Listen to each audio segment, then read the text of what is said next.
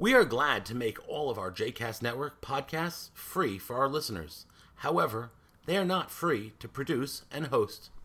Please consider making a donation to JCast Network to help support our work by visiting jcastnetwork.org slash donate. Thanks for your support. You are listening to A Taste of Romemu, a JCast Network podcast. For more information about Romemu, please visit romemu.org. For more information about the other JCast Network podcasts and blogs, please visit jcastnetwork.org. Shabbat Shalom, everyone. I'm Rabbi Dianne Cohler-Esses. I'm the Associate Rabbi at Romemu. So pleased to be diving into the text with you this morning. I want to dedicate this bit of study to the memory of George Steiner, who died this week. George Steiner was a Franco-American philosopher, literary critic, novelist, Jewish thinker, and more. And he coined one of my favorite lines in Jewish thought, which is that every text is a home, every every commentary a return. So this morning, as we dive into some text, let's see how it might become our home. We're going to start before we go to the text. I actually want to the text in our parsha in our portion this week, which is Beshalach. I want to introduce you to a rabbinic figure, uh, a kind of commentary. So if we open up in Genesis, Genesis. We're going to go backward for a moment so I can introduce you to a figure, and then we're a figure in um, rabbinic commentary, a legendary, a legendary figure, and then we're going to go to Exodus, to our parsha, to see how this legendary figure functions. Okay, so just bear with me for a moment and travel with me through the five books of the Torah for right now, we're going to be in Genesis. So we're on page, um, let's see, 281. And we're looking at the genealogy of the people in Jacob's family who go into Egypt and settle in Egypt. Specifically, let's see what verse we're in. I want to look at um, the children of Asher, the tribe of the beginnings of the tribe of Asher. Uh, and of course, I lost my place. Oh, Uvnei Asher. Good. Um, so in verse 17 on page 281, it says, Asher's sons, Imna, Ishva, Ishvi, do not name your children this. Biria, and their sister, Serach. Very interesting. It doesn't say and his daughter Serach. It says and their sister Serach. So she is the only named granddaughter of Jacob. And she's in the genealogy here. And interestingly enough, she's also listed in the genealogy of the people who are standing in the straits of Moab about to go into the promised land. Now, how could this be? How old would this make her? If she's in this genealogy and that genealogy. So the children of Israel were in slavery for some say 200 years, some say 400 years. So she is very old. And in fact, the rabbis tell us she never dies. She kind of travels with the Israelites through all their wanderings. So now let's go to our Parsha. We are, um, Actually, not yet. Sorry. For a moment, I want to go to Exodus, uh, Genesis 50, verse 24. Almost the end of the book. I'll tell you in a moment. 310. Thank you. So this is Joseph's final words before he dies. And this is the end of Genesis. And Joseph said to his brothers, I am about to die. God will surely take notice of you and bring you up from this land to the land that he promised on oath to Abraham, to Isaac, and to Jacob. So Joseph made the sons of Israel swear, saying, When God has taken notice of you, you shall carry up my bones from here. So those are his last words. He's buried in Egypt. And now we're going to fly into our own Parsha, Exodus 13, 19. Chapter 13. When someone has a page, yell it out. 1319. I have it. 400. Page 400.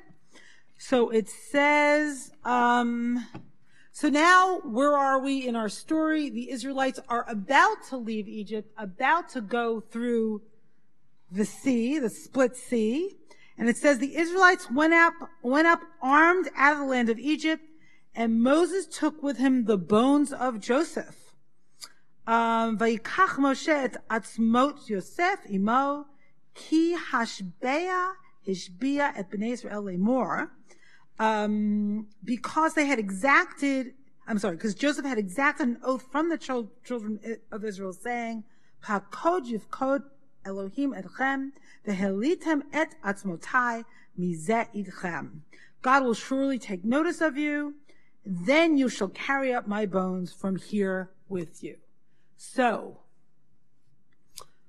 we have this moment where um, Moses fulfills the promise of taking Joseph's bones out of Egypt with him and with the people. So my first question is, but I'm not going to let you answer it yet, is why is it so important, besides fulfilling a promise, to take Joseph's bones out of Egypt?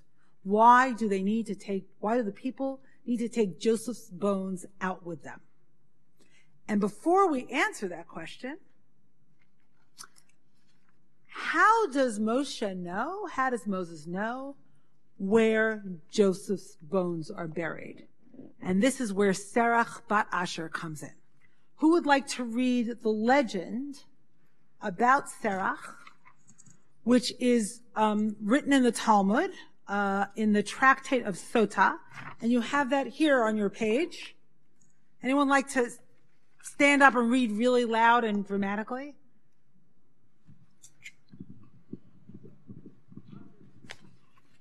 Alina.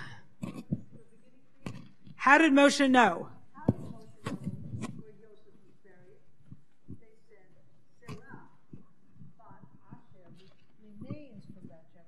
Alina, the microphone, please. Moshe went to her and said, Do you know where Joseph is buried? She said, The Egyptians buried him in an iron casket and placed it in the Nile so that its waters become blessed. Moshe went and stood at the banks of the Nile. He said, Joseph, Joseph, the time has come that the Holy One, blessed be he, swore that he would redeem them. The time has also come for the oath that Israel swore to bury Joseph in the land of Israel. If you show yourself well and good, if not, we are free from your oath. Immediately, Joseph's casket floated to the surface. So Rashi, the 11th century French commentator, says um, about Moses taking the bones out of Egypt that when Israel, when they all left Egypt, the Israelites were busy packing up their things, and Moses was busy fulfilling a promise. Right? So Moses had his eyes on something higher. So the question I want to open up with you today is twofold, uh, or the questions are twofold. One is, why is it important to take Joseph's bones out? And if we were about to walk into freedom at this very moment, what would it be essential? What, what would we need to take with us that would be essential at this moment? What from the past would we need to take with us? In order to move into freedom? So those are my, my two questions. You can ask, uh, you can answer either one or both. So the first one is, why is it important to take Joseph's bones out of Egypt? And if it were you now, what would you take with you? Linda. Linda, if you could, I think someone's going to run over to you with a microphone so people out there in live stream land could hear and we could all hear better. So if you could Shabbat even stand shalom. up, that would be great. Oh, well, I believe the teachings of resurrection, we are going to be resurrected from our bones. So the bones need to be in a place where we want to be when we are resurrected. Great. And Joseph did not want to be in Egypt. No, and also, as we, many of us feel when we go to a cemetery, there's a certain energy that is being emitted from the place where somebody is buried. Thank you. Beautiful. So our last kind of intentional act is to perhaps decide where we're going to be buried and from what place we'd like to be, we'd like to rise up again. That's an amazing thought. Thank you. Um, let me just see hands. Okay, Bonnie. Just use the microphone so people can, can hear you in live stream land. I think it's particularly fitting with Yosef, who not only didn't go um, to Egypt voluntarily, he was buried in a pit involuntarily. And there's something kind of symbolic or parallel mm. about that. And then also, I always thought there was a connection. Wait, let's just stay with that for a minute. So that's really interesting. So he's been in a dark place before. He was in a pit. He was in jail and now he's buried under the ground in a, it's not a, um, what do they call them in Egypt? It's not a, a what? Sarcophagus. Thank you. And it's interesting because the book of Genesis ends in darkness and the book of Exodus ends in light, right? With the, um, the clouds of glory and the, uh, the, the fire of God. And it says, the last image we have in the book of Exodus, that, that that the children of Israel saw the fire of God. They were able to hold the light, and yet the book of Genesis ends in darkness, which is fitting because they're about to go into, into slavery. Okay, go ahead. And then the, the other, one. the other thing is they talk about the term um, etzem, which is atzamot bones or etzem, uh-huh. which also feels like atzmaut, like liberation. Ah, nice. You know, and it's nice that what's kind of being nice. liberated, redeemed, whatever oh, I love that. That's a it. fantastic play on words. Yeah. So Joseph's bones, his atzamot, need to be liberated. Atzmaut need to be independent. Self-liberation. Uh-huh. Beautiful. Thank you. Okay, so did I see other hands? James, and then Ariella, and then I think um, Nehemiah. also going to the word etzem, which means self, and the, the bones uh, essentially are saying that you only you only bring your essential self into the next world. You don't bring any of your possessions, and it's a reminder to to always go back to do you know go back to who you really are at your root, your authentic self. And there's an authenticity of Joseph that they're trying to to bring up. Mm, beautiful. So who are you when you are stripped of everything and stripped down to the bone, right? What, what's left? Who are you at that moment? Okay, Ariella. So I was thinking about what's missing, and what's missing is Joseph saying, and I want to be buried next to when I get mm. back mm. to the promised land. So the implication, I think, is that he wants to be buried next to his father. But how come he doesn't say it? And so that leaves me with a little bit of tension yeah. as to what's really going on yeah. here. And well, did they did they reconcile? Did they not reconcile? Yeah. Is, he leaving it up to them? Well, it, well, then why is he leaving it up to them? Mm. So there's a there's a story here that we don't know, and I can't figure out Serach, and I can't wait for you to tell us. I think that's a great point. And if we think about Joseph and his brothers, we also say Joseph and his brothers right? He's the solitary operator. He's the one who has the kind of solo adventure of the hero. So I wonder if that's how he thought of himself fundamentally, to go back to James' point. Like maybe who he is fundamentally is alone. I don't know. Okay, so Nehemiah and then a hand in the back. Wow. There is a mystery there. When you look at Yudah Levi Akuzari, the lineage of the transmission of the essence of the teaching of the Kabbalah. Go all the way from Adam through seven genera- 20 generation to Abraham, Isaac, and Jacob and Joseph, Moses, a gap. What happened with this gap? Where this, this knowledge goes? And then today you so what can, happened between Yaakov and Moses, you're saying? Be, between Joseph and Moses. Between Joseph because and Joseph Moses. was the, the, the, the Joseph and Moses. Uh-huh. Was Joseph of the Kabbalah, of the, of the mystery knowledge of the, of the nitzot, of the sparkle, of the knowledge, of the wisdom, of the deep wisdom of God. And then you came and answered it with a woman, Serach. She carried the knowledge through generation. And she reminded me, forgive me for bringing yoga here, a famous, uh, what they call him, We have to forgive you for bringing up yoga at Romemu? I don't think so. Uh, I'm joking.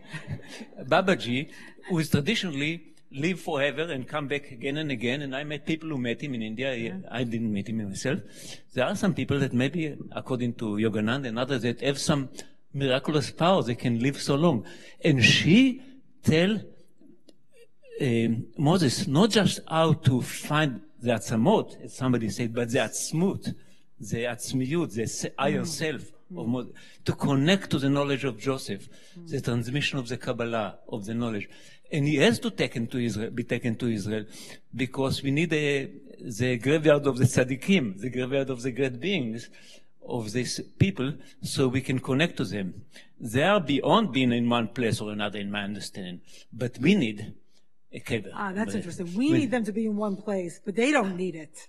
They, they, they, they It- are this is- everywhere. This is a communal That's peoplehood need. Okay, Yeah. great. Thank you. Thank you.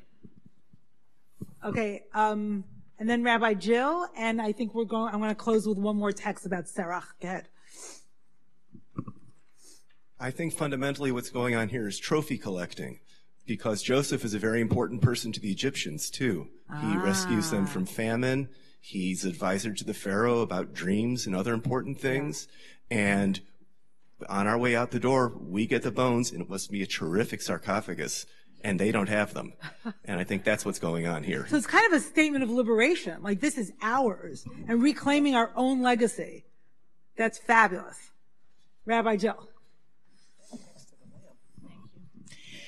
So one of the ways I've always thought about this is that Joseph actually asks them to bring the bones not only for himself but for them because they're there for hundreds of years and they can't forget who they are. Mm. So one of the things that they can't forget is that they made this promise to bring him back. Mm. And it, it keeps them it keeps them focused and that's why Serach's character is important because mm. she's the memory.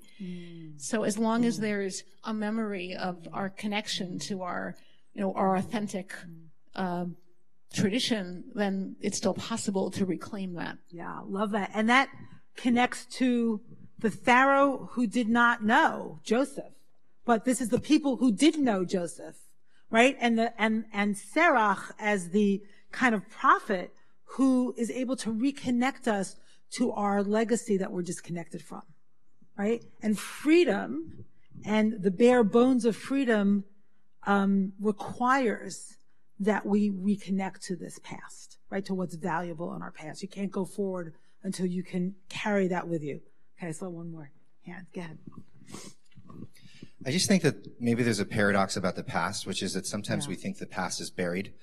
Um, but the more the bones are left in the ground, actually, the more likely that past is to be future. And there's a way in which, like by unburying the past, you make the possibility for real change. Mm. Joseph, as someone eloquently said, represents mm. involuntary um, journey and involuntary servitude. And by bringing his bones back up again, it's mm. really the only way that the Jewish people can, the Israelites can move towards freedom. Um, so sometimes really you have to dig up the past in order to change the future. you know? I, I love that. So in our society, we're so focused on freeing ourselves. And I love what you're saying because you're saying in order to free ourselves, we actually have to free and unbury our past. Right. And Serach is pivotal in doing so. Serach, um, as she walked out of the Sea of Reeds, um, with the Israelites, there's, there's a recorded conversation, um, in the Talmud about her, and she argues with a rabbi about what, what the, the sea walls on either side of the Israelites look like. And she says something like, I don't remember exactly, but kind of lit windows, lit windows. So what a beautiful image of freedom. So let's read this last piece, a reflection on Serach by Rav Soloveitchik, who's a great, um, uh, pretty much, I think, modern Orthodox 20th century rabbi. Um, and if someone, if I can have one more reader, a loud voice. Go ahead. Gail. Could we have the microphone over there? Why was it crucial that Serach play a role in the redemption? The generation of the Exodus witnessed signs and wonders on an unprecedented scale. Such excitement could easily lead to a sense that their generation represents true religious greatness and that nothing that came beforehand really matters. Yet this conclusion is false. Every generation, irrespective of its accomplishments, needs to turn to its elders for counsel and wisdom.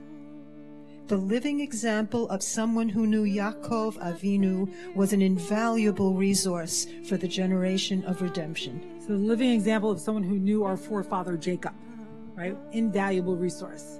So I didn't hear from anyone about what you, you would take out to freedom right now, but I want to dedicate this first aliyah to those of you who are ready to mine your past in the service of collective freedom.